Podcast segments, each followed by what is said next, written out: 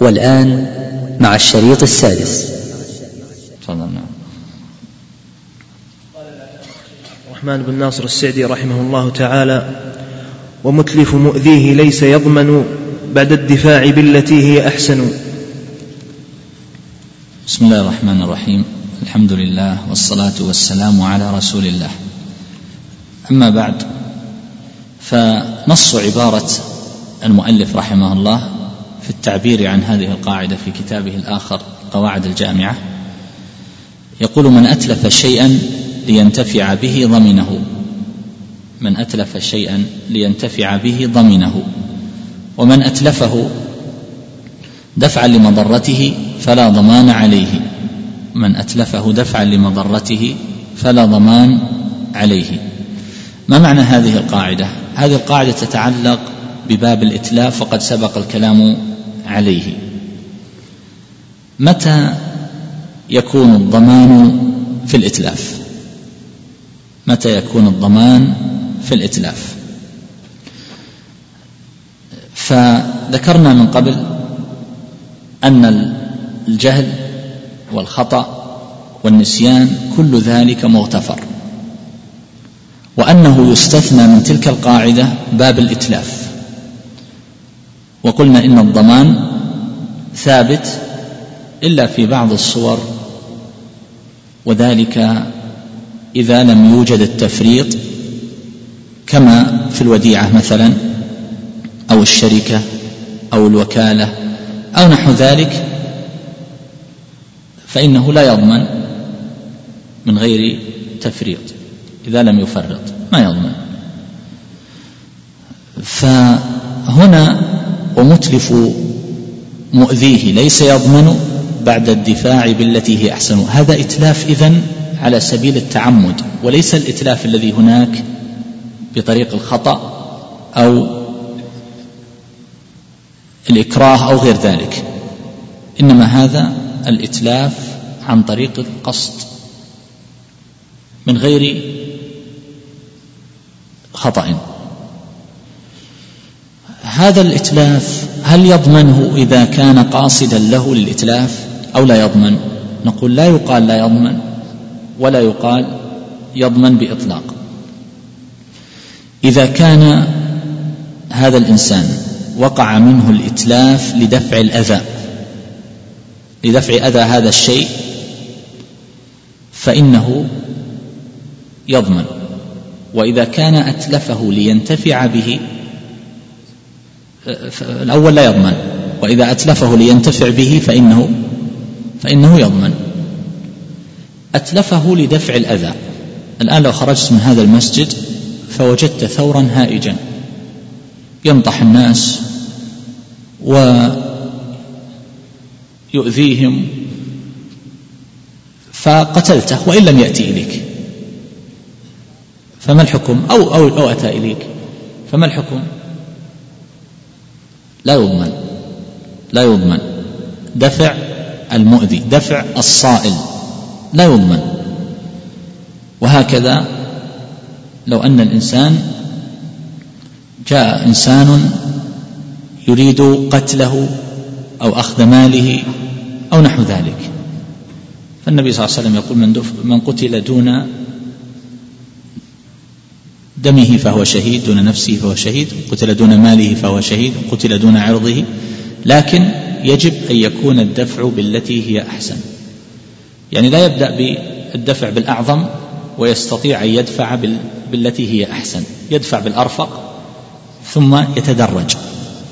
ومما يدل على هذه القاعدة الحديث في دفع المار بين يدي المصلي. هذا يدفع تدفعه هكذا باليد. فإن لم يندفع فيمكن أن تدفعه بقوة. فإن لم يمكن قال النبي صلى الله عليه وسلم فليقاتله فإن معه القرين. فلو أدى هذا الدفع إلى قتله أو كسر يده أو نحو ذلك فما الحكم؟ هل يضمن؟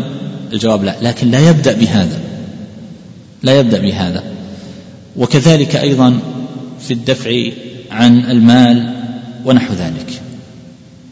فيبدأ بالأسهل ثم ينتقل منه. آه هذا في من دفع الأذى فإنه لا ضمان عليه لكن إن قتله أو أتلفه لمعنى آخر وهو أن يستجلب النفع لنفسه. هذا إنسان عمد إلى مال معصوم فقتله ليأكله. دابة فلان نحرها ناقة ليأكل منها سواء كان جائعا معذورا فإنه يضمن. متى ما يضمن؟ إذا كان هذا الشيء يسيرا لا يتضرر منه الآخر كأن يأخذ من الثمرة أو نحو هذا فهذا لا يضمن إذا كان مضطرا. أما إذا كان الشيء معتبرا إنسان يوشك على الهلكة. وما وجد إلا دابة فلان وجد ناقته فذبحها نحرها ثم أكل ليدفع فهو يضمن في هذه الحال لكنه معذور بهذا التصرف. وكذلك لو أنه صاد من صيد الحرم من أجل أن يدفع عن نفسه الجوع الذي يفضي به إلى الهلكة. وصل إلى حالة من الجوع لا بد أن يصطاد من الحرم وجد صيدا. فهنا ماذا يقال؟ قال يجوز له أن يأكل ولكنه يضمن. ليه؟ لأنه قتله لمصلحة نفسه. هذا معنى هذه القاعدة. يقول متلف مؤذيه ليس يضمن بعد الدفاع بالتي هي أحسن. يعني أن لا يبدأ بالأشد وإنما يبدأ بالأخف. نعم. وأل تفيد الكل في العموم في الجمع والإفراد كالعليم. آه وأل تفيد الكل في العموم في الجمع والإفراد كالعليم. العليم هذا مثال. هذه القاعدة هي قاعدة أصولية. مما يتعلق بالألفاظ مباحث الألفاظ. ال تفيد العموم والاستغراق والمقصود بها ال المعرفة أو ال العهدية. شو المقصود بها؟ ال المعرفة بمعنى أن ال تفيد العموم ما لم يكن هناك عهد. ما تكون عهدية؟ فحينما تقول مثلا الرجل أقوى من المرأة. هذا ال المعرفة. يعني جنس الرجل. أقوى من جنس المرأة.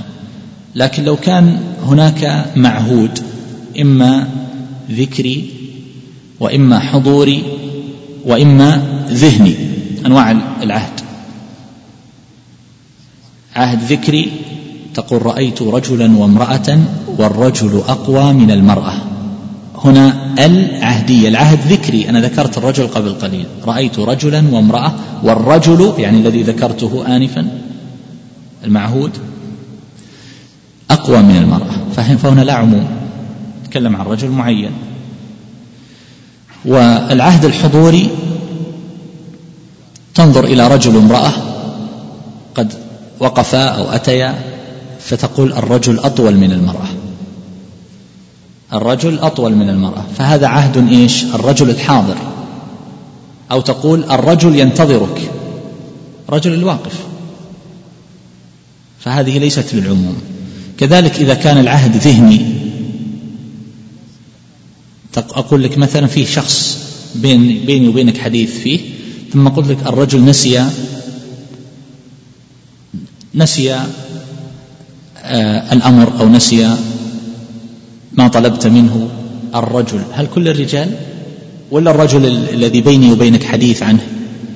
نعم رجل معهود في الذهن. الرجل أحضر الكتاب. يعني المعهود في الذهن. فهذا كله ليس للعموم.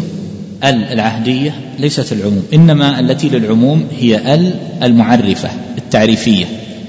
التي إذا دخلت على المفرد أو الجمع فإنها تفيد الاستغراق والشمول. فهذا من القواعد الأصولية. وأل تفيد الكل في العموم في الجمع والإفراد كالعليم. العليم.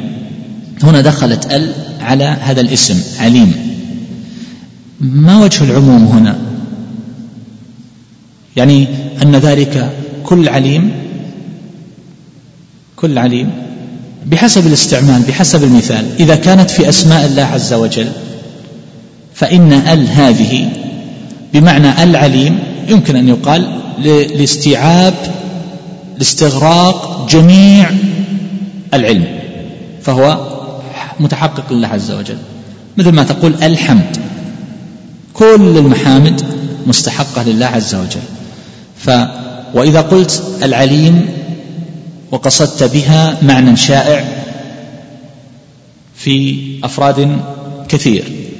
فإذا قلت العليم خير من الجهول العليم فكل عليم أفضل من من ممن يتصف بضد ذلك. فهذه للاستغراق والعلو والعموم. هكذا نطبق على هذا المثال الذي ذكره. أما الأمثلة الأخرى فهي كثيرة جدا لا تحصى وهي قاعدة أصولية كما قلت. سريعا نأتي ببعض الأمثلة استحضروا أمثلة. آه، حينما يقول الله عز وجل حينما يقول الله عز وجل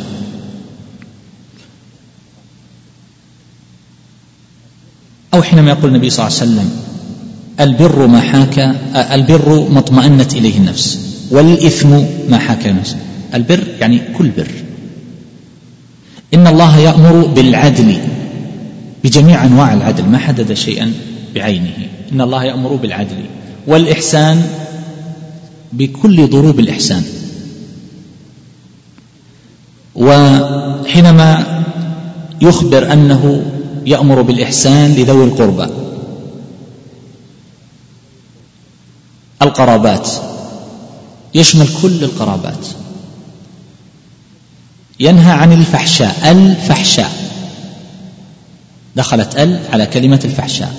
فإن ذلك للعموم. كل نوع من أنواع الفحشاء فهو منهي عنه. عن الفحشاء والمنكر والبغي. كل منكر وكل فحشاء وكل بغي فهو منهي عنه. وهكذا.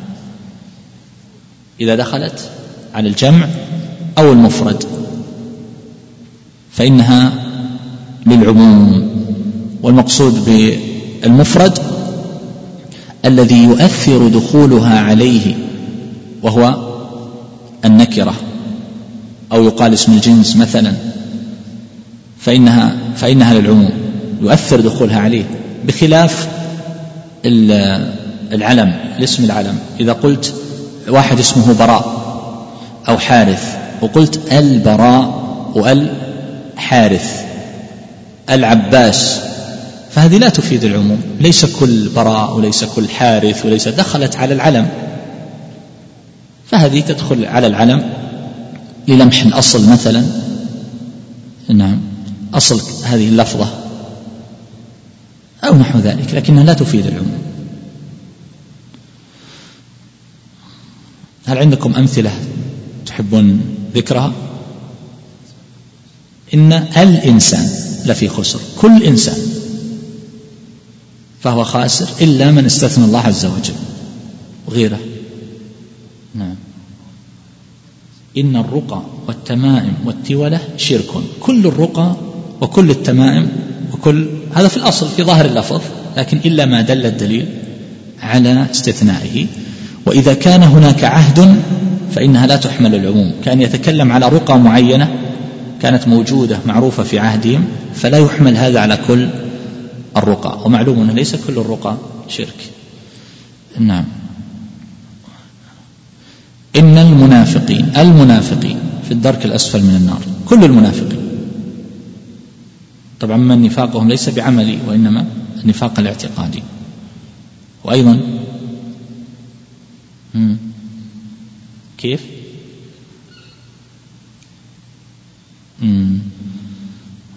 إن للمتقين المتقين مفازا لكل المتقين. فأل إذا دخلت هذه دلت على العموم. بعضهم يقولون أل وبعضهم يقولون اللام. أل حرف تعريف أو اللام فقط فنمط عرفت قل فيه النمط. أل بعض العلماء يقولون أل هي المعرفة. وبعضهم يقولون اللام هي المعرفة فقط. نعم. فهذه قاعدة أصولية ولا فقهية؟ أصولية. نعم.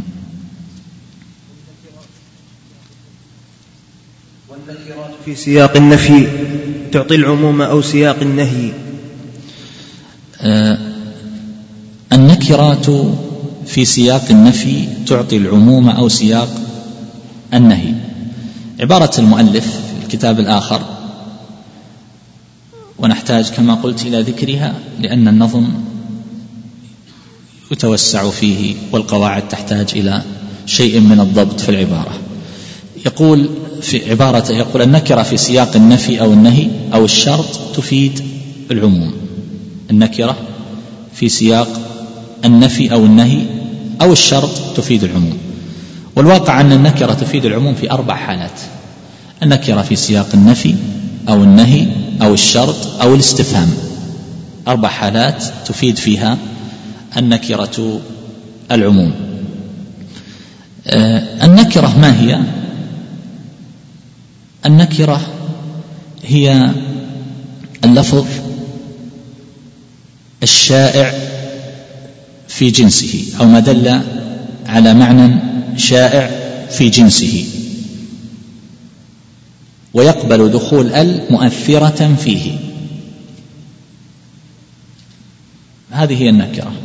هل هي اسم الجنس أو هناك فرق بينها وبين اسم الجنس؟ على كل حال نحن نتحدث عن النكرة. فالنكرة هي بهذا الاعتبار. اسم وضع لشيء لا بعينه. يدل على معنى شائع في جنسه. إذا دخلت عليه أل أثرت فيه أل المعرفة أثرت فيه التعريف.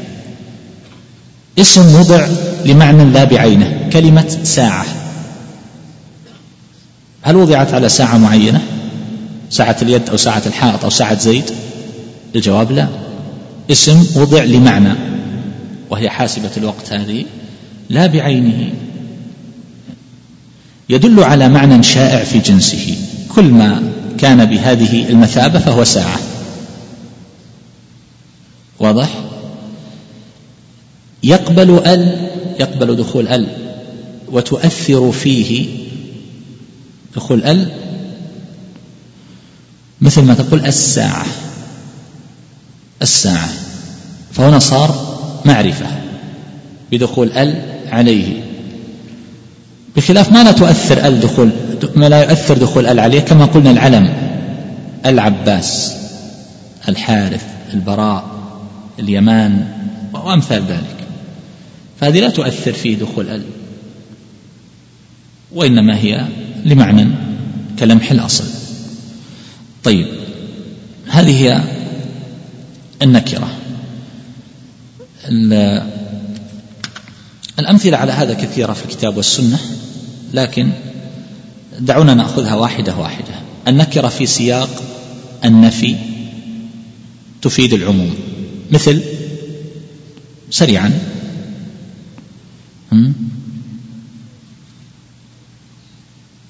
وين النفي؟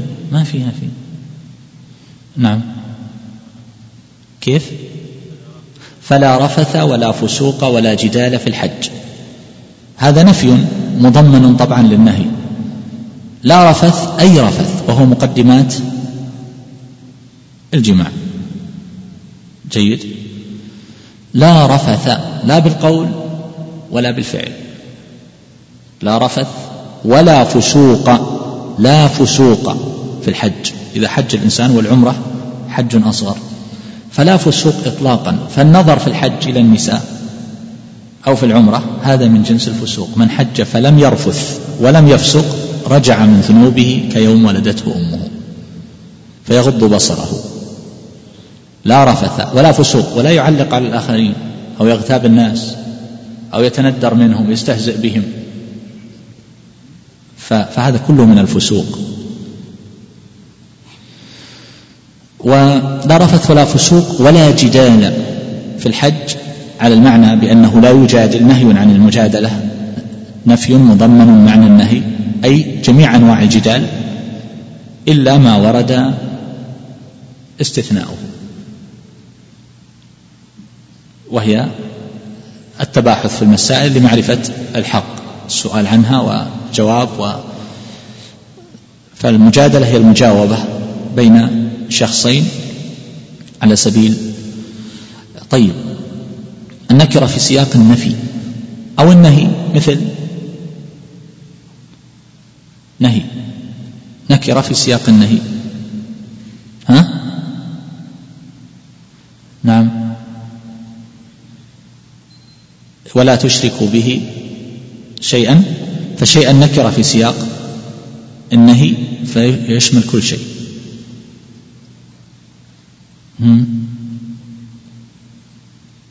لا تلقوا بأيديكم.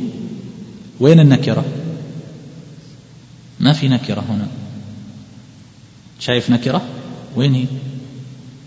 وين؟ بأيديكم. أيديكم هذه جمع مضاف إلى معرفة الكاف. والجمع إذا أضيف أو النكرة إذا أضيفت أفاد ذلك التعريف فأكسبها العموم من وجه آخر ليس على أنها نكرة في سياق النفي. بأيديكم إلى التهلكة. لكن التهلكة تفيد العموم من جهة دخول ال عليها. فكل تهلكة.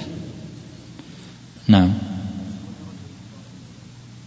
أي ما خلا رجل لا هذه في النفي. لا يخلون نافية. لا يخلو رجل بامرأة. ما خلا رجل بامرأة إلا كان الشيطان ثالثهما. جيد.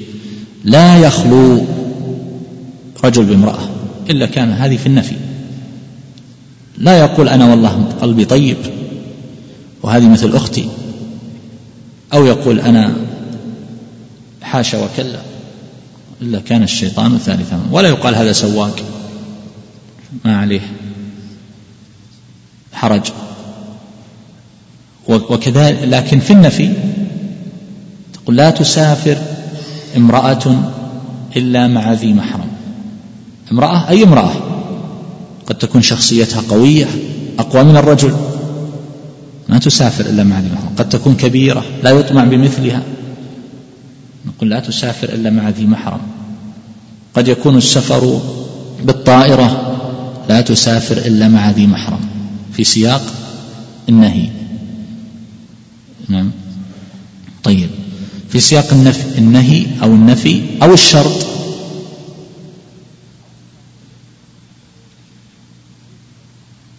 قل إن كان للرحمن ولد أي أي ولد فأنا أول العابدين. آه وأيضا مثال آخر سياق الشرط. ومن يدعو مع الله إلها آخر لا برهان له به فإنما فإلها أي إله. وأيضا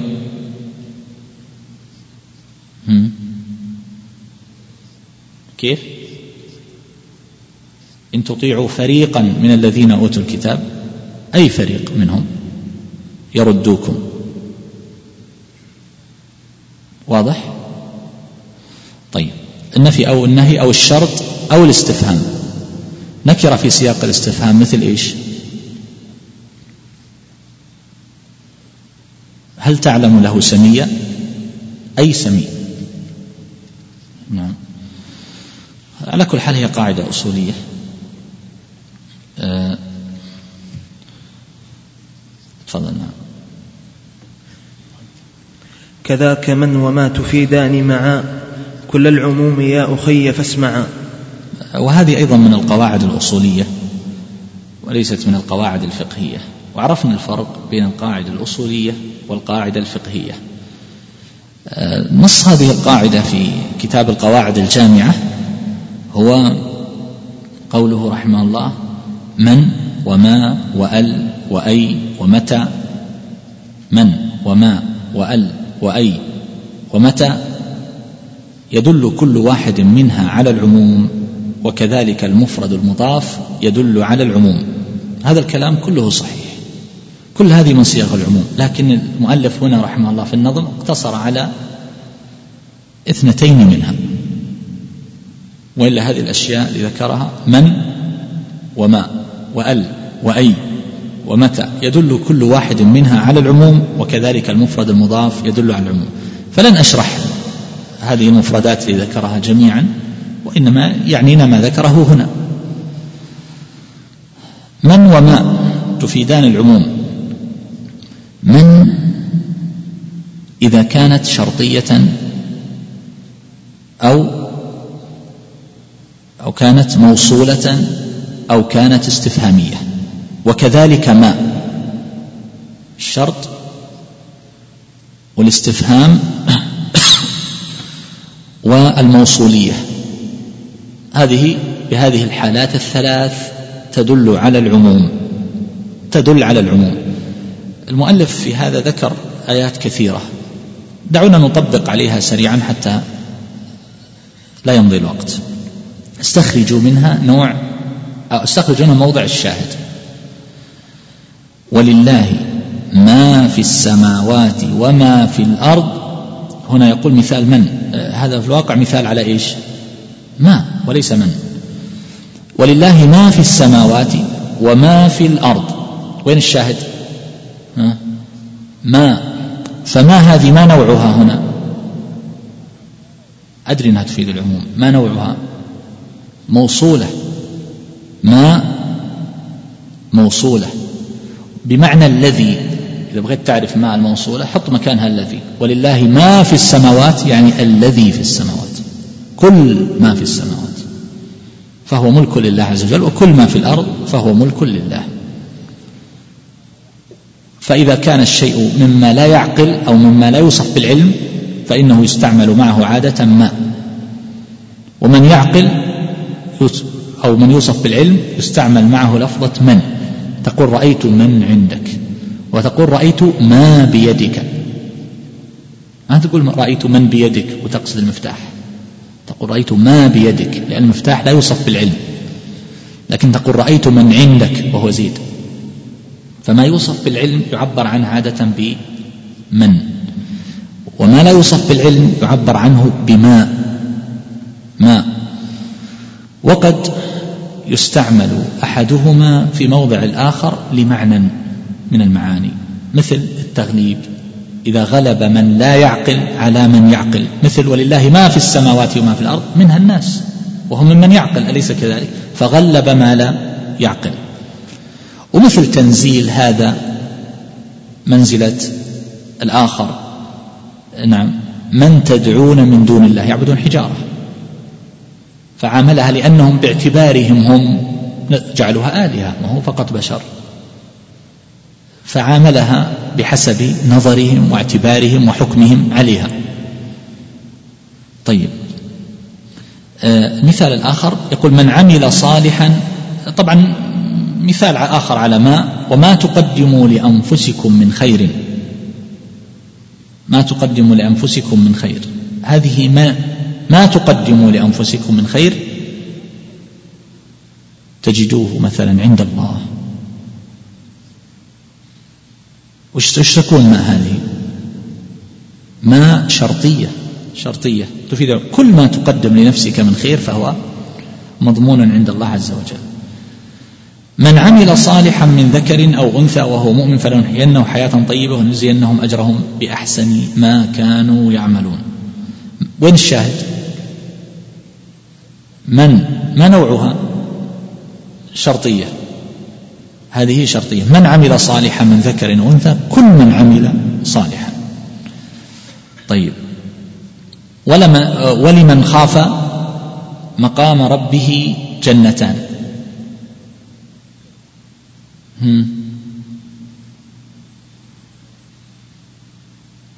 آه موصولة.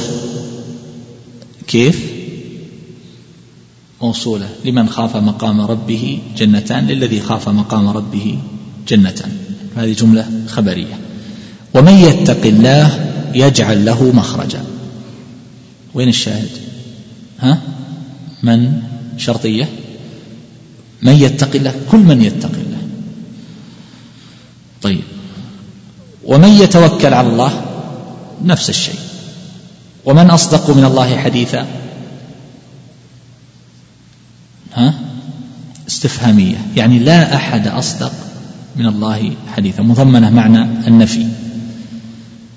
ومن أحسن من الله حكما لقوم يوقنون.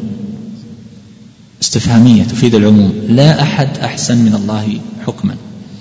ومن يدعو مع الله إلها آخر لا برهان له به فإنما حسابه عند ربه. إيش تكون هذه؟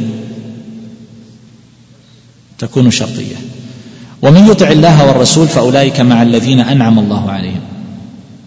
شرطية. ومن يطع الله ورسوله يدخله جنات. شرطية. ومن يتولى يعذبه عذابا اليما. ها شرطية. ومن أحسن دينا ممن أسلم وجهه لله وهو محسن. استفهامية. لا أحد أحسن منه. ومن يرغب عن ملة إبراهيم إلا من سفه نفسه. ها؟ هذه؟ وش تكون هذه؟ لا ليست ليست استفهامية. وش تكون؟ ومن يرغب عن ملة إبراهيم إلا من سفه نفسه. ها؟ تكون شرطية؟ ومن يرغب عن ملة إبراهيم؟ لا يمكن أن تكون استفهامية. ومن يرغب عن ملة إبراهيم؟ لكن من سفه نفسه إلا من سفه نفسه لكن من سفه نفسه. ف فإنه يرغب عنها. طيب. آه ومن يرغب عن ملة إبراهيم. آه ومن أحسن دينا ممن أسلم وجهه لله. استفهامية. لا أحد أحسن دينا ممن أسلم وجهه لله. يقول كذلك الأحاديث ينزل ربنا كل ليلة إلى سماء الدنيا فيقول من ذا الذي يدعوني فأستجيب له. من شرطية. مثال ما يقول ولله ما في السماوات وما في الأرض. هذه شنوعها؟ موصولة. طيب وما تحمل من أنثى ولا تضع إلا بعلمه. ما نوعها؟ ها؟ إيش؟ شرطية. وما أنفقتم من شيء فهو يخلفه. شرطية. وما آتاكم الرسول فخذوه وما نهاكم عنه فانتهوا. إيش نوعها؟ ما آتاكم. موصولة. ولا شرطية؟ وين؟ ما في جواب شرط هنا. ما آتاكم فخذوه. ما نهاكم عنه فانتهوا. ها؟ هذه شرطية. شرطية. في بعض الصور بحسب التفسير. تحتمل أن تكون شرطية وتحتمل أن تكون استفهامية وكلاهما للعموم وليس المقصود هنا تحقيق المعنى إنما المقصود المثال. آه طيب. وما لهم فيهما ما لهم فيهما من شرك. ما لهم فيهما من شرك. ما, ما نوعها؟ وين وين الشاهد؟ ما ما لهم فيهما من شرك وما له منهم من ظهير. وين؟ ها؟ ما له فيهم ما لهم فيهما من شرك. ما لهم فيهما من شرك. وين الشاهد؟ وما له منهم وما لهم وما له منهم من ظهير. ها؟ نعم. كيف؟ آه. هذه خارجة عن الموضوع الذي نتحدث عنه. هذه داخلة تحت إيش؟ النكرة في سياق النفي. شرك نكرة. ما لهم فيهما من شرك. شرك نكرة في سياق النفي. من شرك. وما له منهم من ظهير. ظهير نكرة في سياق النفي. ما. والنكرة في سياق النفي للعموم. وإذا دخلت عليها من قبلها مثل ما له ما لهم فيهما من شرك. ما له منهم من ظهير. إذا سبقت بمن وهي في سياق النفي أو في سياق الشرط. فإن ذلك ينقلها من الظهور في العموم إلى التنصيص الصريح في العموم. يعني هذا يكون أقوى في الدلالة على العموم.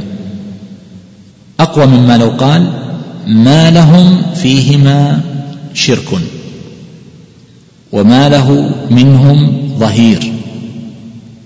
الأقوى أن يقال ما لهم فيهما من شرك. وما له منهم من ظهير. فلا ماء هنا داخلة تحت الموصولة أو الاستفهامية أو الشرطية أو ليست لها ما له. هذه نكرة في سياق في سياق الإيش؟ النفي.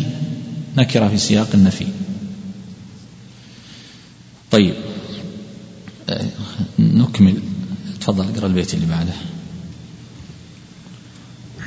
ومثله المفرد إذ ومثله المفرد إذ يضاف.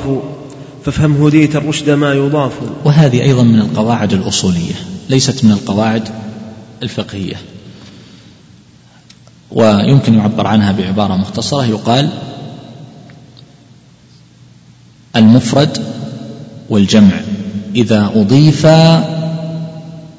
دل على العموم. المفرد والجمع. إذا أضيف إلى معرفة دل على الجموع على على العموم. المفرد المضاف والجمع المضاف.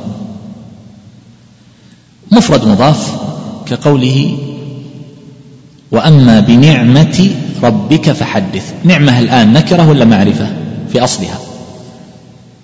نكرة. هذه النكرة أضيفت ولا ما أضيفت؟ أضيفت إلى إيش؟ أضيفت إلى معرفة. اسم ظاهر ولا ضمير؟ اسم ظاهر بنعمة ربك. والنكرة إذا أضيفت أفادها ذلك التعريف أليس كذلك؟ فهنا نكرة أضيفت إلى معرفة. وهذه المعرفة اسم ظاهر. وأما بنعمة ربك فحدث. نعمة ربك كل نعمة لله ظاهرة أو باطنة. كبيرة أو صغيرة. يشمل ذلك جميعا. كأنه يقول بالضبط وأما بنعم ربك فحدث. هذه مفرد مضاف. نعم. طيب. قوله فأصبحتم بنعمته إخوانا. هنا أضيفت إلى إيش؟ إلى معرفة لكن هل هو اسم ظاهر؟ ضمير. بنعمته بنعمه بإرسال الرسول صلى الله عليه وسلم وتليين قلوبكم وجعل الود فيها وما إلى ذلك من إزالة المعوقات وما هذا فحصلت هذه الأخوة بين المؤمنين بعد أن كانوا أعداء. فأصبحتم بنعمته إخوانا. الجمع الجمع المضاف يوصيكم الله في أولادكم. أولاد من حيث هي نكرة ولا معرفة؟ جمع ولا مفرد؟ جمع أولاد. يوصيكم أضيفت هنا. أضيفت إلى إيش؟ أضيفت إلى معرفة كاف الخطاب. أولادكم. وأما الميم فهي للجمع لا علاقة لها. يوصيكم الله في أولادكم. فهذا يشمل كل ولد سواء كان كبيرا أم صغيرا مريضا أم صحيحا بارا أم عاقا. إلا ما ورد استثناؤه كالكافر مثلا لا يرث المسلم والقاتل والرقيق. فيوصيكم الله في أولادكم كل ولد لك. وهذا الذي استدلت احتجت به فاطمة رضي الله تعالى عنها على أبي بكر رضي الله عنه. حينما طالبت بإرثها من رسول الله صلى الله عليه وسلم في فدك فاحتجت بهذه الآية يوصيكم الله في أولادكم. فهذا يشمل كل ولد حتى أولاد الأنبياء في ظاهره. فأبو بكر رضي الله عنه والصحابة ما ردوا عليها هذا الاستدلال من حيث إن الجمع إذا أضيف إلى معرفة فإنه لا يفيد العموم. ما قالوا لها هذا؟ قالوا لها استدلالك بأن هذا يدل على العموم صحيح ولكنهم بينوا مأخذا آخر وهو الحديث. استثناء نحن معاشر الأنبياء لا نورث. فإذا يوصيكم الله في ذلك كل الأولاد سواء ويخرج من هذا أولاد الأنبياء. وما دل الدليل على إخراجه؟ مثل القاتل واختلاف الدين الكافر لا يرث المسلم. والرقيق لأنه لا يملك لا يرث. لو كان أحد أولاده رقيق فإنه لا يملك ولا يرث وهكذا. لاحظتم؟ فهذا جمع أضيف إلى معرفة. عندكم أمثلة تأتون بها؟ أمثلة كثيرة جدا. كبائر الإثم كبائر نكرة. أضيف هنا إلى معرفة. كبائر الإثم. أي كل الكبائر. كل كبائر الإثم. طيب وإيش أيضا هم. لا تقتلوا أولادكم أولادكم. نفس الشيء. مثل يوصيكم الله في أولادكم. وأيضا لو فتحت أي ورقة في المصحف ستجد فيها أمثلة. نعم. مم. لا هذه ليست نكرة. الحياة. غيره. مم. عالم الغيب. نعم. طيب غيره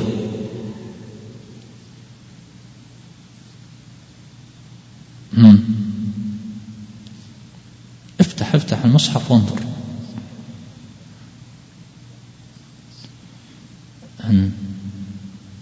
كيف؟ إيش؟ يعني فيه أمثلة تحتاج إلى ورشة. فإحنا ما نريد الأمثلة اللي أحتاج أقول لكم حياتكم الدنيا حياة نكرة أضيفت إلى الكاف كاف الخطاب. والحياة باعتبار أنها حقيقة واحدة فهي معنى واحد وليس ذلك للعموم. وباعتبار أن الحياة كل معاني الحياة بما فيها من زينتها ومباهجها وما فيها من ما نحتاج هذه الورش. أعطونا أمثلة واضحة. فيها أفراد كثير وفيها. نعم. إن الله وملائكته يصلون على النبي. ملائكة نكرة جمع. أضيفت إلى الضمير كل الملائكة بما فيهم جبريل وميكال عليهم الصلاة والسلام. حياة. هل أضيفت؟ ما أضيفت. نعم. كيف؟ عبد الله أنه لما قام عبد الله يدعوه كادوا يكونون عليه لبدء. هذه عبد الله هنا هو النبي صلى الله عليه وسلم. فهل كل عبد قام يدعوه كادوا يكونون عليه لبدا يعني الجن؟ نعم.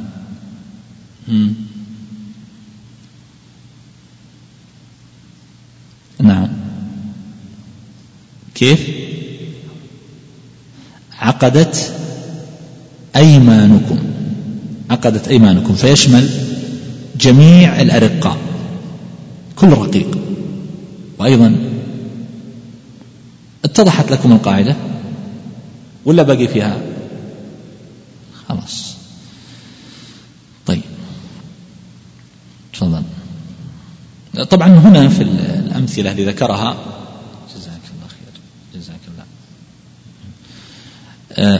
آه، أما بنعمة ربك. وإن تعدوا نعمة الله لا تحصوها. نعمة الله. لاحظ؟ يعني إيش؟ نعمة مفرد أضيفت نعمة الله لا تحصوها. معناها كل نعم الله. معنى بالضبط. وإن تعدوا نعم الله لا تحصوها. هذا المعنى. لكن وش الفرق بين هذا وبين مثال الأخ وأنه لما قام عبد الله؟ صح مفرد مضاف. لكن هنا الآية أصلا في النبي صلى الله عليه وسلم في قصة الجن واستماع القرآن. فهنا ما يقال كل عبد لله فهو داخل في هذا. نعم. لكن لما يقول تعس عبد الدينار تعس عبد الدرهم تعس كل عبد للدينار كل عبد للدرهم كل عبد للخميصة. إي نعم. آه، لاحظ الأمثلة اللي ذكرها رحمه الله. قوله يا عبادي يا عبادي يا عبادي يشمل هذا عباد أضيفت إلى المعرفة وهي الياء. كل يشمل كل عبد. قل يا عبادي الذين أسرفوا على أنفسهم لا تقنطوا من رحمة الله. كل عبد مسرف على نفسه أيا كان جرمه. سبح لكن شوف المثال الآخر. سبحان الذي أسرى بعبده. يبدو أن القلم سبق. سبحان الذي أسرى بعبده. هل هذا مما نحن فيه؟ لا. بعبده صح مفرد مضاف عبد مضيف إلى المعرفة. لكنه مقصود به شخص معين وهو النبي صلى الله عليه وسلم. فهذا ليس من الأمثلة التي تنطبق عليها القاعدة. تبارك الذي نزل الفرقان على عبده. هذا خاص بالنبي صلى الله عليه وسلم. يقول الشارح رحمه الله لما ذكر المثالين قال إشارة إلى قيامه بجميع وظائف العبودية بعبده. لكن مثل هذا الاستنتاج يحتاج إلى مناقشة. في فهم معناها بعبده. هذه العبودية تفيد التشريف بعبده. أضافه تشريفا عبودية الخاصة الخالصة عبودية الاختيار. نعم تفضل. ولا يتم الحكم حتى تجتمع كل الشروط والموانع ترتفع. نعم. نص القاعدة عند المؤلف رحمه الله في كتاب الآخر الأحكام الأصولية والفروعية لا تتم إلا بأمرين وجود شروطها وأركانها وانتفاء موانعها. مرة ثانية الأحكام الأصولية والفروعية لا تتم إلا بأمرين لا تتم إلا بأمرين وجود شروطها وأركانها وانتفاء موانعها. وهذا يمكن أن يدخل في عامة الأبواب أو كل الأبواب. الحكم لا يتحقق لا يتنزل إلا باستجماع الشروط وانتفاء الموانع. الإخوان اللي يحضرون معنا في صحيح مسلم شرح كتاب الإيمان. كم مرت بنا من الأحاديث التي فيها الوعد بدخول الجنة لمن عمل كذا؟ من قال لا إله إلا الله دخل الجنة. وكان الكلام دائما أن هذا إذا وجدت الشروط وانتفت الموانع. واضح؟ عصمة الدم بالنسبة لمن قال لا إله إلا الله. إذا وجدت الشروط وانتفت الموانع. من كان آخر كلامه لا إله إلا الله دخل الجنة إذا وجدت الشروط وانتفت الموانع. يحرم على النار من قال لا إله إلا الله خالصا من قلبه. إذا وجدت الشروط وانتفت الموانع ولا توجد أدلة أخرى تدل على أن بعض أهل لا إله إلا الله بعض التوحيد يعذبون ثم لكنهم لا يخلدون في النار.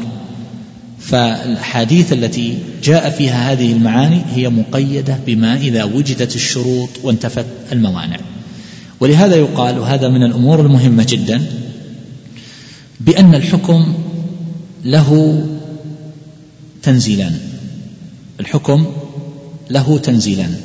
الأول تنزيل عام ليس على معين. والثاني على المعين. على المعين. وهذا يحتاج هذا هذا كله يحتاج إلى علم وربما يحتاج إلى شيء من الاجتهاد خاصة الثاني. اجتهاد غير الاجتهاد في الأول. الأحكام تقال على سبيل العموم ولا يعني هذا أنها تنزل على كل فرد. ليه؟ لأنه قد لا يوجد الشرط أو لوجود مانع. مثل لو سألت الآن ما حكم الزكاة؟ ماذا نقول لك؟ الزكاة واجبة. الزكاة واجبة. إذا وجدت الشروط طبعا وانتفت الموانع. لو جاء زيد وقال هل تجب علي الزكاة؟ أنتم قلتم الزكاة واجبة هل يجب علي أن أزكي؟ نقول إذا وجدت الشروط وانتفت الموانع لا ندري لا ندري نحتاج أن نعرف الحالة التي أنت عليها. قال أنا عندي نصاب مو بتقول النصاب هو كذا وكذا هذا هذا هو النصاب. أنا عندي أكثر من هذا النصاب أضعاف هذا النصاب. طيب. هل هذا يكفي في وجوب الزكاة عليه؟ الجواب لا. ما نوع المال؟ قال أنا أموالي كلها تفاح وليس عروض تجارة أو دواب أستعملها ل ف أو آلات أستعملها في أو عماير لكن ليست للبيع ولا أؤجرها فنقول لا يجب عليك الزكاة عنده نصاب. لا يجب عليه الزكاة. لكن لو جاء وقال أنا عندي نصاب في مال تجب فيه الزكاة. هل يجب علي الزكاة؟ نقول انتظر. ما هذا المال؟ هناك بعض الأموال يحتاج أن يدور عليه. الحول. وهناك ما لا يشترط في دوران؟ الحول. فلا نستطيع نقول وجبت عليك الزكاة أو لا لم تجب الزكاة. كذلك أيضا الموانع. عند من يقول من الفقهاء رحمهم الله بأن الدين مانع من وجوب الزكاة. قد يكون عنده نصاب لكن عليه دين فهذا مانع.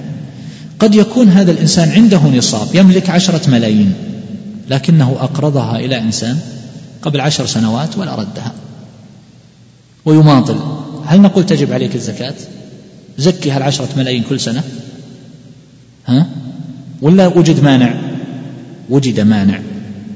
وليس المقصود تحقيق الأمثلة يا أخوان. مقصود توضيح فقط القاعدة. فإذا ذكرت لك عشرة أمثلة ألغي تسعة وخذ واحد الذي يعجبك. دائما إذا بغيت تنتفع في العلم لا تجادل في الأمثلة. والشأن لا يعترض المثال إذ قد كفى الفرض والاحتمال. الأمثلة هي جزئيات يختلف فيها تختلف الأنظار فيها لكن المقصود وضوح القاعدة فقط. ولذلك الفقهاء رحمه الله مختلف المذاهب أحيانا يمثلون بأمثلة خارجة عن قولهم ومذهبهم لتوضيح القاعدة فقط هم لا يتبنونها. فالآن هذا مسألة الزكاة. فالحكم من حيث الإطلاق والعموم شيء ومن حيث تنزيله على الأفراد شيء آخر. الصلاة قبول العمل قبول العبادة الصلاة متى تكون صحيحة؟ نقول إذا وجدت الشروط وانتفت الموانع الشروط الطهارة الاستقبال طبعا بالشروط الضوابط المعروفة النية دخول الوقت وأشبه هذا. طيب انتفت الموانع أن لا يوجد مانع من الصحة. المانع لو أحدث في الصلاة تقضت طهارته هذا مانع. الآن. نعم. كيف؟ نعم. لو كان هذا الإنسان كافرا هل تصح صلاته؟ لا تصح صلاته. القبول فوق الصحة مرتبة فوق الصحة. العبادة تكون صحيحة بمعنى تسقط المطالبة. مجزئة. القبول شيء آخر قد تكون مجزئة لكن لا يقبل. لماذا لا؟ أو لا يثاب عليها. لا يثاب عليها. مثل الرجل ليس له من صلاة إلا نصفها إلا ربعها إلى آخره. ليه؟ لأنه لم يعقل منها شيء فلا يثاب. فالثواب شيء والصحة شيء آخر. القبول. قبول العبادة الآن. قد يكون مرائي. مطهر مستقبل القبلة ودخل الوقت وصلى لكنه مرائي. فهل تقبل صلاته الجواب لا. لا تقبل لوجود المانع. لابد من وجود الشروط وانتفاء المانع. اللعن. لعن الله من فعل كذا وكذا.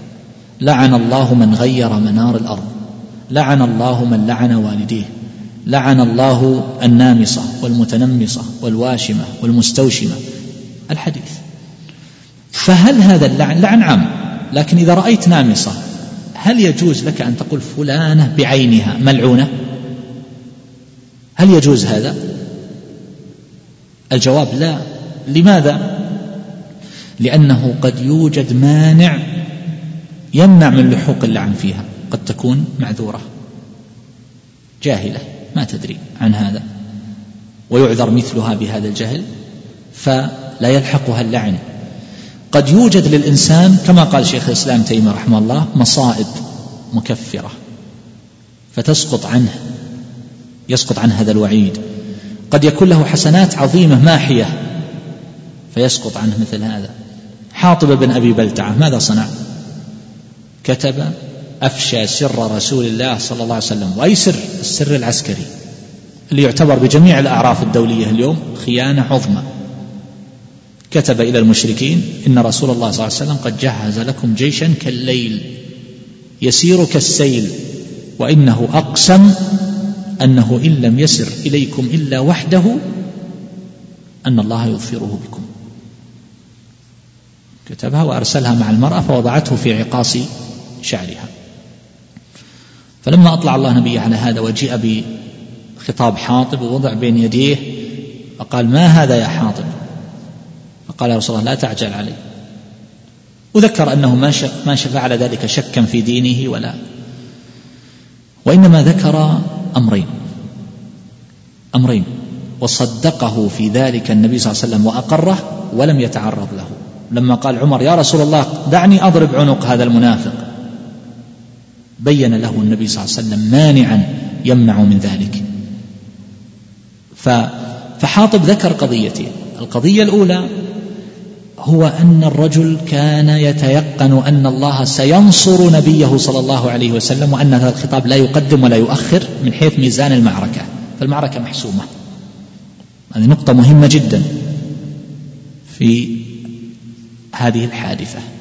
موالاة المشركين إعانتهم على المسلمين بأي لون من الإعانة. يعلم أن هذا التصرف لا يزيد ولا ينقص. المعركة منتهية ومحسومة ولن يتأخر النصر ولن يلحق المسلمين أذى بسبب هذا التصرف. هذه واحدة. النقطة الثانية وهي قال له أهل هو أصلا ملحق بقريش ليس من قريش هو من أهل اليمن فهو من موالي قريش. بينه وبينهم ولا فقط. فهو يقول بأنه ملحق وله أهل في مكة وأن أصحابه من المهاجرين لهم عشيرة يحمونهم وهو ليس له عشيرة تحميه. فهو أراد معنى دنيويا ولم يقصد شيئا آخر مع علمه أن هذا الأمر لا يؤثر في ويبقى مع هذا أن هذا التصرف عظيم. ولذلك قال عمر رضي الله عنه ما قال فالمقصود أن النبي صلى الله عليه وسلم ماذا قال لعمر؟ قال إن الله اطلع على أهل بدر فقال اعملوا ما شئتم قد غفرت لكم. فلاحظ عنده حسنة عظيمة وهي حضور بدر. فكفرت هذا الذنب العظيم. هذه مسألة توازن الحسنات والسيئات. فاللعن لا يعني أنه يلحق المعين. الوعيد اللي ورد في المنتحر المنتحر من قتل نفسه بحديدة فهو يجأ نفسه فيها في نار جهنم ووعيد في الخلود. وكذلك من تردى من شاهق فهو يتردى فيه تحسى آه، السم فهو يتحساه في نار جهنم. هذا الوعيد. هل يلحق كل منتحر؟ إذا توفرت الشروط وانتفت قد تكون له حسنة ماحية تمنع من لحوق هذا الشيء. أحد الإخوان قبل أيام يسأل يقول قدم لنا شخص فقيل لي إنه منتحر فتنحينا لم نصلي عليه. لماذا لم تصلي عليه؟ يمكن لا يصلي عليه من باب يعني الزجر الإمام العادل أو من يقتدى به العالم أو نحو هذا فقط أما البقية يصلون عليه مسلم. فمما يدل على أنه قد يوجد له حسنة ماحية الرجل الذي هاجر حديث في مسلم مع النبي صلى الله عليه وسلم فأصابه مرض فاستعجل الموت فقطع عروقه بمشاقص. ثم مات. فرآه أخوه من المهاجرين. طفيل بن عمرو الدوسي أليس كذلك؟ فرآه في المنام قال ما فعل الله بك؟ رآه قد غطى يده. الموضع اللي فيه الإصابة. قال ما فعل الله بك؟ قال غفر لي أو قال ادخلني الجنة أو قال غفر لي بمهاجري إلى رسوله صلى الله عليه وسلم غير أنه قال لا نصلح منك ما أفسدت من نفسك. هذا. كان مغطيها في الرؤيا في المنام. فأخبر عن النبي أخبر النبي صلى الله عليه وسلم بهذه الرؤيا فماذا قال النبي صلى الله عليه وسلم؟ قال وما أفسد من نفسه اللهم فاغفر أو كما قال النبي صلى الله عليه وسلم. لاحظ ما عذب والحديث في صحيح مسلم. وكان يغطي يده. وأخبر أن الله والرؤيا هذه ما يبنى على الرؤيا حكم لكن النبي صلى الله عليه وسلم أقرها. فدل على أنها رؤيا فعلا صحيحة. فالقاتل قد لا يدخل النار. آه عفوا. قاتل نفسه المنتحر قد لا يدخل النار. ليه؟ لوجود حسنة عظيمة ماحية أو لوجود مانع كان يكون. في الجمهوريات الإسلامية أذكر أول دفعة راحت من الدعاة ذهب مجموعة من الجامعة الإسلامية. يقول لي أحد المشايخ يقول زرنا أحد الأشخاص متحمس هو ما يعرف شيء عن الدين. يقول زرناه في بيته يقول فأسرع وجاء لنا بالخمر ووضعه بين أيدينا. تفضلوا. ما يجوز هذا الكلام؟ هذا خمر من الكبائر. قال لا هذه ما هذه من يعني من عرق جبيني أخذتها. ما سرقتها ولا. قال هذه ما تجوز سرقتها أو ما سرقها هي من الكبائر. فلما علم صار يخرج القوارير الخمر من الثلاجة ويريقها في الشارع. ما كان يعرف؟ طول عمره يشرب الخمر. هل هذا يؤاخذ؟ هل هذا يقال لا يشرب من خمر الجنة؟ هل هذا يجلد؟ لا لابد من وجود الشروط وانتفاء الموانع. من أنكر شيئا من الشرع. لو جاء واحد وقال هذه ليست بآية من كيف ما هي بآية؟ انتظر. هذا القرآن يعلم يبين له. ومسألة الجهل لا تنضبط بضابط محدد. نقول زي مسائل الرياضيات. ما يمكن ضبطها. لأن هذا يختلف باختلاف الزمان والمكان. الناس الذين يدركون في آخر الزمان يقول أدركنا أبانا على هذه الكلمة حديث حذيفة. الله الله. أو يقولون الله. ف أو لا إله إلا الله فقط. ولا يعرفون شيئا عن الدين. فلما قيل له ما تنفعهم؟ قال تنجيهم من النار تنقذهم من النار. ليه؟ لأنهم في حال صاروا من الجهل لا يعرفون شيئا. في تلك البلاد كانوا يسألون الناس من هو محمد؟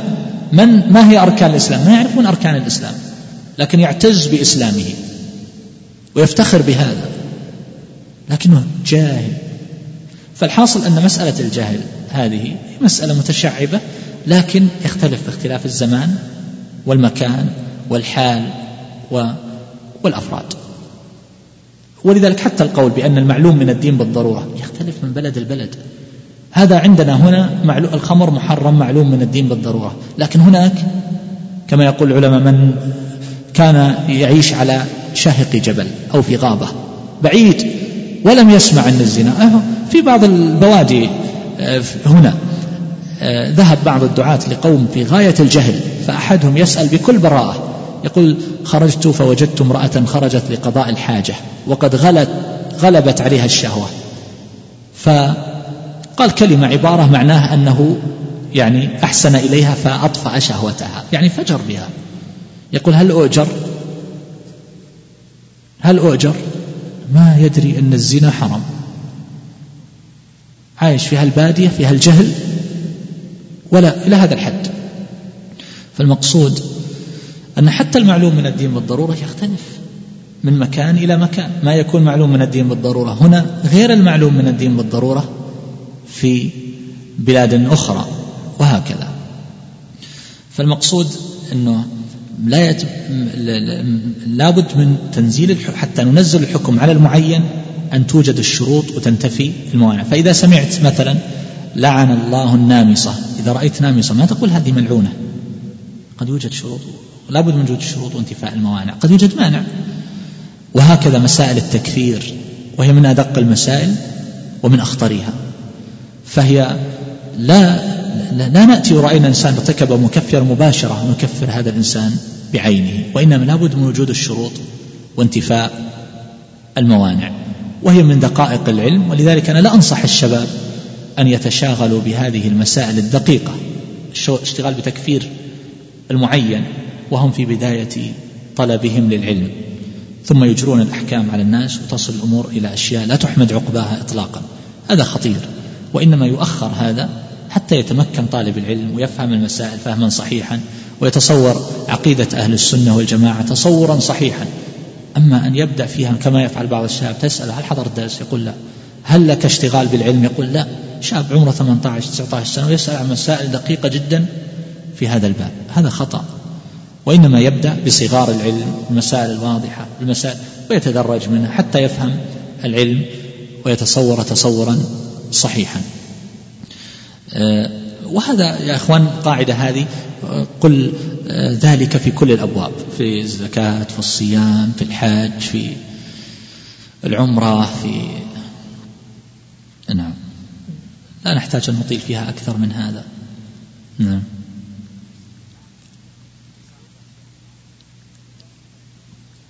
أي نعم. نساء كاسيات عاريات. فمثل هذه لا يعني أنها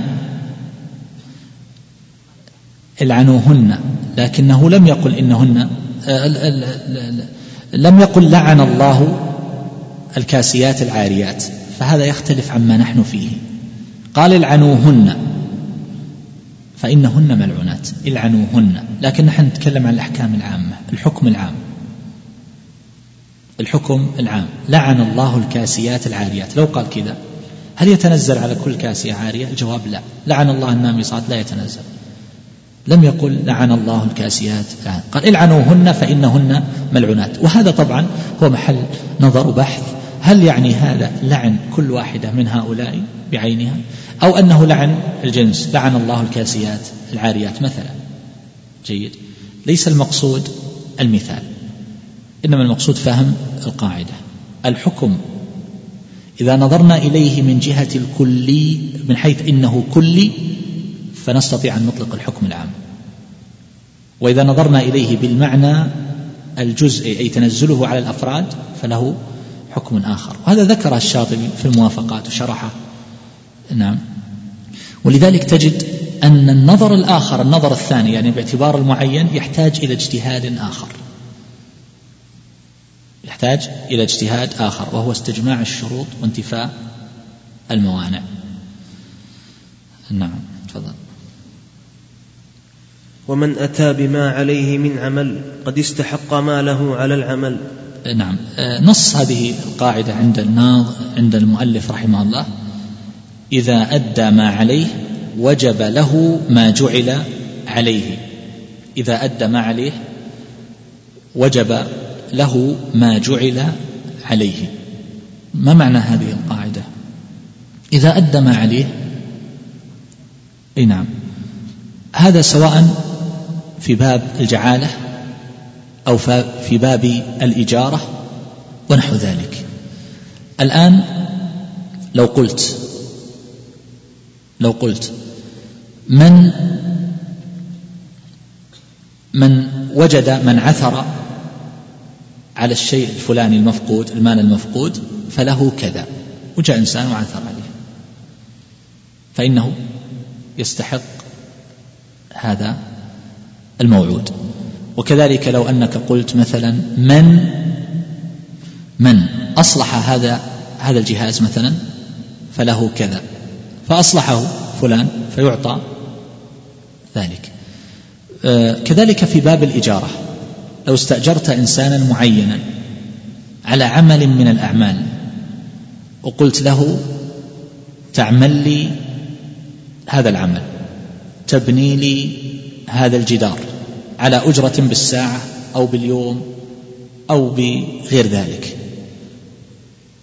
فبنى هذا الجدار. فإنه يستحق يستحق هذه الأجرة. لكن لو أنه انقطع بنى شيئا ثم ترك فما الحكم؟ هل يستحق ولا ما يستحق؟ تعرفون الحديث الذي وإن كان النبي صلى الله عليه وسلم ذكره في في معنى آخر اللي هو أهل الكتاب وهذه الأمة. اليهود عملوا إلى منتصف النهار والنصارى إلى العصر ثم جاءت هذه الأمة وأكملت العمل وأخذت الأجر. فهؤلاء ذكر النبي صلى الله عليه وسلم أنه ليس لهم من الأجر شيء ما يعطون شيء من الأجر. فهذا يمكن يستنبط من حكم في باب الإجارة. استأجرت عامل وقلت له أريد منك أن تصبغ هذه الدار. كلها. راح صبغ غرفتين ثم قال حر وتعب وأنا تعبت ولا أريد أن أكمل. هل يستحق أجرة غرفتين؟ الجواب لا. لا يستحق شيئا. يكمل ويعطى الأجرة أو ما يعطى شيء. لاحظت؟ لو أنك ركبت في تاكسي ثم التاكسي هذا مشى فيك إلى نصف الطريق. أنت ذاهب معه إلى الرياض. فلما وصلت إلى الحسا قال على كل حال أنا وجدت صديق لي هنا وبجلس معه وليس عندي استعداد أني أواصل معك فأعطني أجرة نصف الطريق. قلنا ما تستحق شيء. استأجرت سيارة لمدة شهر. سيارة. بعد عشرة أيام اتصلت عليك الشركة قالوا والله نحن نبغى السيارة. خلاص. ليه سيارتنا؟ أجرناها خلاص نبغى نقطع الإيجار. خلاص ما تستحق ولا عشرة أيام إذا. خذوا سيارتكم استأجر من غيركم. هذا الحكم صحيح. لكن هل هذا على إطلاقه؟ الجواب لا ليس على إطلاقه. إن كان الترك لعذر معتبر فإنه يستحق بقدر ما أخذ. بقدر ما أخذ. على سبيل المثال الآن لو أن إنسانا استأجر دارا لمدة سنة ودفع الأجار أو ما دفع الأجار لمدة سنة. فجلس فيها شهرا ثم بعد ذلك قال أنا غيرت رأيي. ليه غيرت رأيي قال لقيت بيت أحسن من هذا وأرخص. تبغى تنزل لي في السعر أو ما ما أريدها. فهنا ماذا يقال له؟ إيش يقال له؟ يقال له هو دفع الأجرة الآن كاملة أو يطالب بدفع سنة العقد ماذا نقول؟ نقول نحسب عليك هذا الشهر فقط ولا نحسب عليك السنة؟ السنة كاملة. نحسب عليك سنة. تفضل. تبغى تروح؟ خلاص. السنة محسوبة. لكن لو أنه قال أنا استأجرت منك هذه الدار. وجلست فيها شهر وهذا قرار نقل جاءني إلى الرياض. قرار نقل وأنا لا أستطيع. أنا جيت هنا فترة أعمل. وظنيت أني أستمر ثم هذا القرار جاء فجأة وجاني نقل. فهذا معذور ولا لا؟ فهنا نقول تدفع بقدر ما جلست تدفع شهر يرجع لك الباقي. لاحظت؟ استأجر سيارة وجلست عنده استأجرها شهر. استعملها ثلاثة أيام. وإذا بالمرور يصادرون السيارة. الشركة تقول أنت استأجرتها شهر ليس لنا. استأجرتها شهر لكن انتفعت منها ثلاثة أيام فانقطعت الإجارة وهذا عذر معتبر. فماذا أصنع؟ نقول له تدفع لهم ثلاثة أيام فقط. لاحظت تدفع لهم ثلاثة أيام. وقل مثل ذلك في الأشياء التي يستأجر الناس عليها. استأجرت شركة اتفقت عقد مع شركة صيانة مثلا. مع شركة تنفذ لك مشروعا. مشروع من المشاريع. حفر أو أو أي شيء. مشروع تنفذ الشركة لمدة لمدة معلومة بمواصفات معلومة. اشتغلت هذه الشركة نصف العمل. والنصف الثاني الشركة قالوا والله نحن لا نريد أن نكمل هذا العمل في عروض عندنا أفضل من هذا وأكثر أرباح وأقرب وإحنا تعبنا بهالباصات نودي العمال ونجيبهم لهذا المكان و ما نريد. عطنا النصف اللي اشتغلنا فيه واتفق مع مقاول يكمل لك الباقي. يقول له لا ما نعطيكم شيء حتى تكملوا. هذا العقد. جيد. لكن لو أن الشركة تشتغل ثم جاء قرار بإلغاء التصريح للشركة بالعمل خلاص. حجر عليها شيء من هذا القبيل. نقول عطهم العمل قدر الذي اشتغلوه. عرفت؟ ثم يعطون. وهذا من كمال عدل هذه الشريعة. وهذه أمور تقع للناس كثيرا ويختصمون عليها ويختلفون فيها. فيفرق بين ما كان لعذر معتبر شرعا وما كان لغير عذر معتبر. لغير عذر معتبر. أظن واضح هذا. فيقال إذن القاعدة إذا أدى ما عليه وجب له ما جعل له. هذه هي القاعدة. نعم تفضل. أه، تدخل في العبادات. إذا جاء بالعبادة على الوجه المطلوب فيرجى له الثواب المطلوب. والله لا يضيع أجر من أحسن عملا. إن الله لا يضيع أجر المحسنين. نعم. وينظر في العبادات التي عملها الإنسان. ينظر في العبادات العامة مثل إذا قلنا الاعتكاف لو قلنا إن أقله يوم وليلة. ثم جلس نصف يوم والاعتكاف إذا كان بغير نذر فالراجح أنه يجوز قطعه. يصح قطعه. فلو قطعه من نصف النهار نصف اليوم جلس نصف يوم ثم إذا قلنا أنه لابد من يوم وليلة قطعه من نصف اليوم هل يؤجر عليه أجر الاعتكاف؟ هذا لا يعتبر اعتكاف على هذا القول لكن قطعه. فيمكن أن يقال إنه إن قطع ذلك لعذر خارج كالمرض مثلا فالله يكتب له ما عمل ونيته نعم وما أشبه ذلك. لو قطع الصلاة في وسطها. صلاة نافلة يصلي ثم قطعها بطلت. هل يؤجر على عمله الأول؟ نقول إن كان قطعها لعذر فإنه يؤجر على توجهه للصلاة وتشاغله بها وإن كانت غير معتبرة غير مجزية فمن يعمل مثقال ذرة خيرا يره. وهكذا في ألوان العبادات. فإن قطعه لغير عذر إن قطعه لغير عذر فقد يقال إنه لا يؤجر عليه لا يؤجر على عمله هذا العلم عند الله عز وجل. لو صام نصف النهار ثم هكذا من غير قطعه. طبعا لا شك أن هذا الصوم لا يصح لكن هل يؤجر على النصف الأول من النهار أنه صام ونوى الصوم وكذا؟ لا يبعد والعلم عند الله عز وجل. نعم. خلوا الأسئلة بعد طيب. آه، تفضل. ويفعل البعض من المأمور انشق فعل سائر سائر الأمور. نعم. يفعل البعض من المأمور. انشق فعل سائر المأمور. نص القاعدة عند المؤلف طويل جدا. يقول يجب فعله هي معروض عندكم هنا؟ موجودة. خلاص. يجب فعل المأمور به كله. و فإن قدر على بعضه وعجز عن باقيه وجب عليه فعل ما قدر عليه إلا أن يكون المقدور عليه وسيلة محضة. أو كان بنفسه لا يكون عبادة فلا يجب فعل ذلك البعض. يعني الصياغة طويلة جدا وليست هذه الطريقة المعهودة في صياغة القواعد. لكن ممكن يعبر عن هذه القاعدة بعبارة مختصرة جدا. فماذا نقول؟ نقول الميسور لا يسقط بالمعسور. الميسور لا يسقط بالمعسور. معنى هذا الكلام أن العبد إذا كان مطيقا لبعض العبادة وعاجزا عن بعضها فهل يطالب بما أطاق ويسقط عنه الباقي؟ أو يسقط عنه الجميع؟ فروع هذه القاعدة متنوعة.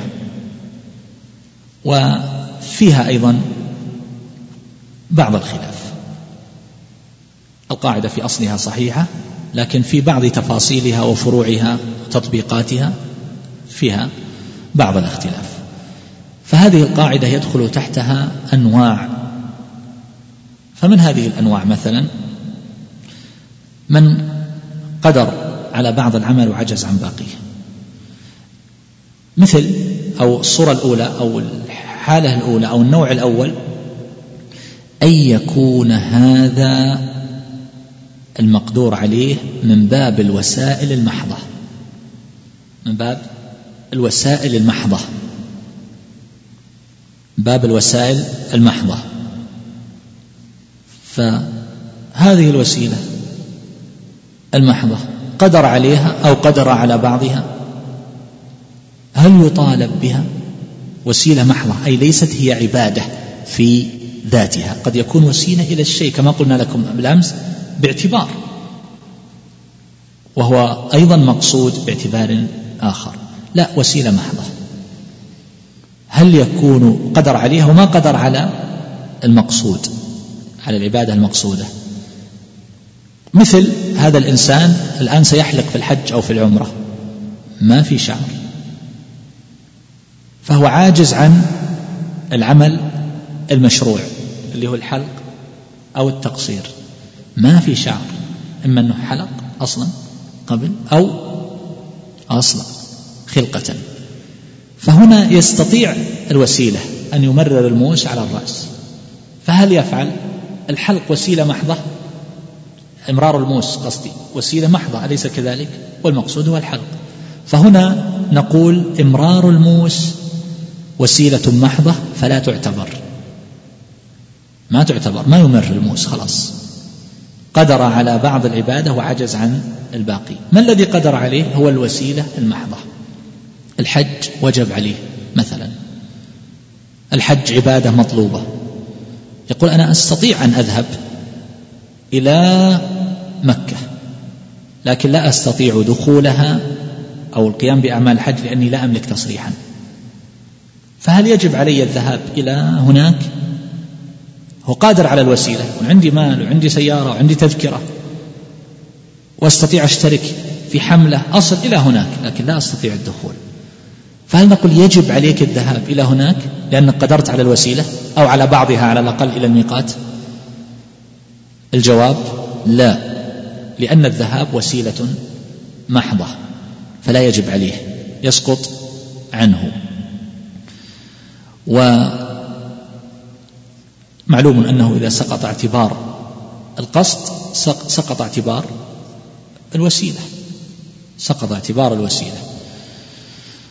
آه، طيب الآن هذا النوع الأول أن يكون وسيلة محضة. النوع الثاني أن يكون من المكملات من المتممات. زين؟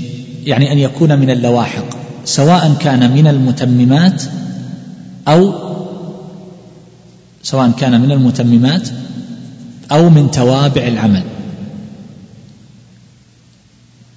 أن يكون من اللواحق سواء كان من المتممات أو من توابع العمل. مثل إيش من المتممات؟ متممات الآن نحن نعرف أنه إذا غسل اليد ما لا يتم الوجوب إلا به فهو واجب ولا لا؟ لابد أن يغسل شيئا من يسيرا من العضد صح ولا لا؟ حتى يتحقق أنه غسل الذراع.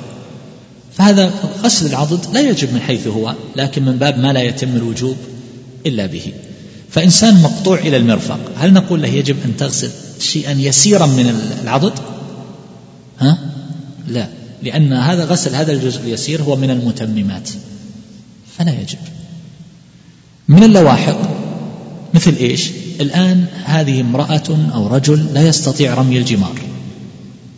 ونحن نعرف أن الرمي في أيام التشريق رمي الجمرة الأولى والثانية أنه يقف ويدعو. كان النبي صلى الله عليه وسلم يدعو دعاء بقدر سورة البقرة. يقف ويدعو لكن ليس وجوبا.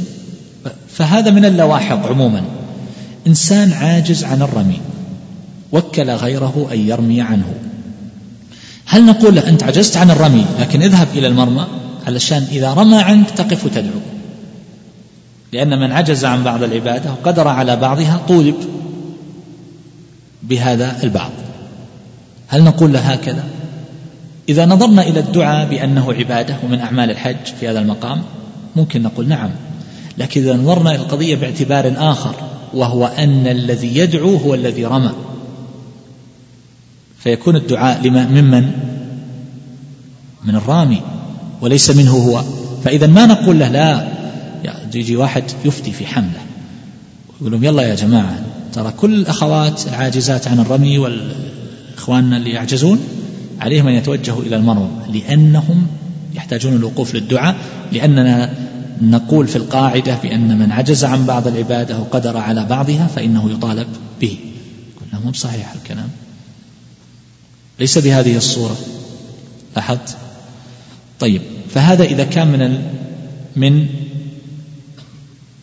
الأمور اللواحق من المتممات من التوابع هذا هذا نوع. وقسم آخر وهو ما كان منين؟ ما كان العمل فيه مقصودا. ليس من المتممات ولا من اللواحق ولا من الوسائل ولا وإنما هو من الأمور المقصودة من الأعمال المقصودة. مثل إيش؟ الأعمال المقصودة. هذا هذا هو محل القاعدة. جيد. مثل ماذا؟ الآن الصلاة. خلينا نبدأ في الطهارة. هذا الإنسان يريد أن يتطهر للصلاة. أمس أحد الإخوة يسأل عن الاغتسال. فيه لفائف يسأل عن حكم الاغتسال. كيف يغتسل وكيف يصنع؟ نقول له اغسل في الاغتسال الشرعي ما تستطيع أن توصل الماء إليه.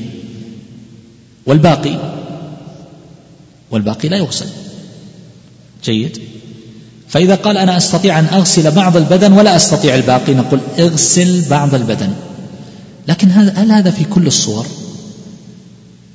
لا هناك صور يختلف فيها كثيرا ولهذا أصلا كانت هذه القاعدة يعبر عنها أحيانا هل من قدر على بعض العبادة وعجز عن البعض الآخر؟ يطالب بما قدر عليه. شوف صورة تشبه هذه. لو أنه قدر على ماء قليل لا يكفي لكل الغسل. فهل يطالب بغسل بعض البدن؟ ما يعتبر غسل كامل. قدر على ماء قليل يستطيع أن يغسل معه أن يغسل معه آه، بعض أعضاء الوضوء. فهل نقول له تيمم وريح نفسك؟ ولا نقول له اغسل بعض الأعضاء؟ طيب هل يفيده غسل بعض الأعضاء؟ أدلة القاعدة لربما يفهم منها هذا. اتقوا الله ما استطعتم. إذا أمرتكم بأمر فأتوا منه ما استطعتم. فبعض أهل العلم يقول نعم يغسل بعض الأعضاء التي استطاع أن يوصل استطاع التي يكفي لها الماء والباقي يتيمم له. وهكذا إذا كان معه ماء قليل يقولون يغسل بعض البدن وهذا يفيد حتى في تخفيف الجنابة لأن الوضوء يخففها. طبعا لو أردنا أن نناقش هذا نقول الذي يخففها الوضوء لكن ليس غسل بعض. البدن لأن الإنسان إذا توضأ الجنوب يستطيع أن يجلس في المسجد كما كان أصحاب النبي صلى الله عليه وسلم يفعلون. كذلك إذا أراد أن يأكل أو يشرب أو ينام يتوضأ ثم ينام. فالوضوء يؤثر في تخفيف الجنابة. إذا هذه الصورة اللي هي إذا كان العمل مقصودا وقدر على بعضه. لاحظ الوضوء وسيلة ولا لا؟ لكنه عبادة أيضا مقصودة. فال فنقول هو مطالب بأن يأتي بما قدر عليه. ما تستطيع أن توصل عضو مقطوع من أعضاء الوضوء. نقول اغسل الباقي لاحظتم؟ هذا في الطهارة. في الناس اللي فيهم حروق لا يستطيع إيصال الماء إليها. نقول اغسل الباقي. لا يكلف الله نفسا إلا وسعها. في الصلاة هو قادر على الركوع والسجود لكن لا يقدر آه، عفوا هو قادر على القيام لكن لا يقدر على الركوع والسجود. طبيب قال له أنت عينك ما تسجد ولا تركع لمدة أسبوع. فماذا يصنع هذا الإنسان؟ نقول له يصلي على كرسي؟ ما عليه قيام؟ لا صلي قائما. بعض كبار السن يقول أنا تؤلمني ركبي ولا أستطيع أني أثنيها. طيب ما هو الحل؟ يقول أصلي على كرسي يصلي على كل, كل صلاة على كرسي. هل تستطيع القيام؟ يقول له القيام ما عندي فيه مشكلة. لكن الركوع والسجود هو المشكلة. مثلا أو السجود هو المشكلة أو الجلوس. نقول له لا يجب أن تصلي قائما لأن من عجز عن بعض العبادة وأطاق الباقي فإنه أي إذا كانت مقصودة بخلاف ما إذا كانت وسيلة محضة. وسيلة محضة مثل ما قلنا لكم في الذهاب إلى الحج والأبكم. القراءة معروف لابد من تحريك اللسان فيها. وهذا إنسان أبكم أو أنه لا تو أسلم الآن وأعجمي لا يعرف الفاتحة ولا أذكار ولا شيء إطلاقا. نقول له إذا كبرت حرك لسانك بقدر ما تقرأ الفاتحة تحريك اللسان وسيلة محضة لا فائدة منه لا تحرك لسانك ولا شيء استريح. لكن عجز عن قراءة الفاتحة هل نقول له القيام يسقط عنك؟ الجواب لا. هناك بعض الصور هي محل نظر واختلاف. عجز عن بعض عن وضع بعض مواضع السجود على الأرض. ما يستطيع يحط جبهته على الأرض لكنه يستطيع أن ينحني يستطيع أن يضع إيه، الباقي الأعضاء اليدين على الأرض والركبتين هل يطالب بهذا؟ بعض العلماء يقول لا يطالب لأن السجود على المواضع السبعة. وبعضهم يقول له إذا قدر على البعض طولب به. وبعضهم يفصل يقول إن كان يستطيع أن يكون في هيئة أقرب إلى السجود طالبناه بوضع اليدين على الأرض. وإذا كانت هيئته لا أصلا هو ما يستطيع ينحني إلا هكذا مثلا. ما نقول له مد يديك ووصلها للأرض في السجود. هكذا فرق بعض الفقهاء رحمهم الله. فالمسألة إذن فيها هذا وفيها هذا في بعض الأمثلة تحتمل فيها خلاف كثير وفي بعض الأمثلة واضحة. نعم. لكن في ب... لكن هل هذا على إطلاقه من قدر على العبادة المقصودة يطالب بها؟ نقول إذا كانت تصح. تصح مع هذا العمل. ما في شيء ما يصح؟ نعم. لو قال أنا مريض. ولازم قبل الإفطار بساعة أن آكل حبة واحدة صغيرة جدا. صغيرة. لازم آكلها قبل الإفطار بساعة. فهنا هل يقال هذا الصوم صحيح؟ وقدر على بعض العبادة وهي صيام ثلاثة أرباع النهار ويجزئه أو يكفيه أو يؤجر؟ نقول لا الصوم ما يصح. فالعبادة ما تصح. يقول أنا أستطيع بطاقتي أن أصوم نصف النهار أعرف نفسي لكن لا أستطيع أن أصوم النصف الباقي. ماذا نقول له؟ نقول له هذا لا يصح. لا يجزي عنك صيام نصف النهار. وقل مثل ذلك في أشياء كثيرة. الميسور لا يسقط بالمعسور. أه أختم هذا الدرس بتوضيح هذه الأقسام لكم عن طريق الكتابة. نقول هي أقسام وسيلة يطالب ولا ما يطالب لا يطالب نقول القسم الثاني لواحق توابع عبارة عن توابع ومتممات. لا يطالب بها. القسم الآخر ما كان مقصودا من العمل. فهذا قسمان. قسم لا يصح العمل لا يعتبر العمل في هذه الحال معه وقسم يعتبر. لا يعتبر مثل إذا كان الإنسان لا يعتبر مثل إذا صام نصف النهار. قدر على بعض العبادة وعجز عن البعض. نقول له ما ما يتم. إيه وقسم يعتبر. عجز عن القيام يصلي قاعدا. الصلاة صحيحة. جيد. عجز عن قراءة الفاتحة يصلي قائما. لا يمنع. فالصلاة صحيحة. جيد. وهكذا. فهناك أشياء يعني يقول أنا أستطيع أني أحج لكن لا أستطيع الوقوف بعرفة. لا أس... لسبب من الأسباب. لا أستطيع. هل يصح هذا؟ لا يصح. لا يصح. آه هناك يعني بعض مثل الآن قدر على بعض أعضاء الوضوء. هل يلحق بما لا يعتبر أو ما يعتبر؟ هذا فيه خلاف تختلف في أنظار العلماء. إذا كان الإنسان لم يدرك الوقوف بعرفة فاته الوقوف بعرفة ماذا نقول له؟ نقول تذهب إلى البيت وتطوف. جيد. فالحاصل أنه هل يجب عليه أن يذهب إلى عرفة محرم بالحج ففاته الوقوف بعرفة. هل نقول اذهب إلى منى مزدلفة واذهب إلى الجمار وارميها ولا نقول تذهب إلى البيت مباشرة وتطوف به و... فالحاصل أنه لا يطالب بهذه الأشياء لكن قد يستثنى من هذا بدليل. الآن الذي أفسد حجه بالجماع. جيد؟ قبل التحلل الأول. جيد؟ أو قبل الوقوف بعرفة. ما حكم حجه؟ فسد. هل يطالب بالإتمام؟ يطالب بالإتمام. يطالب بالإتمام. المضي مع أنه حج فاسد يطالب بالإتمام. فهذا يكون مستثنى. والله أعلم. آه، أسئلتكم سأضعها مع الأسئلة حتى لا نطيل عليكم. وأجيب عنها إن شاء الله في وقت آخر. صلى الله عليه وسلم.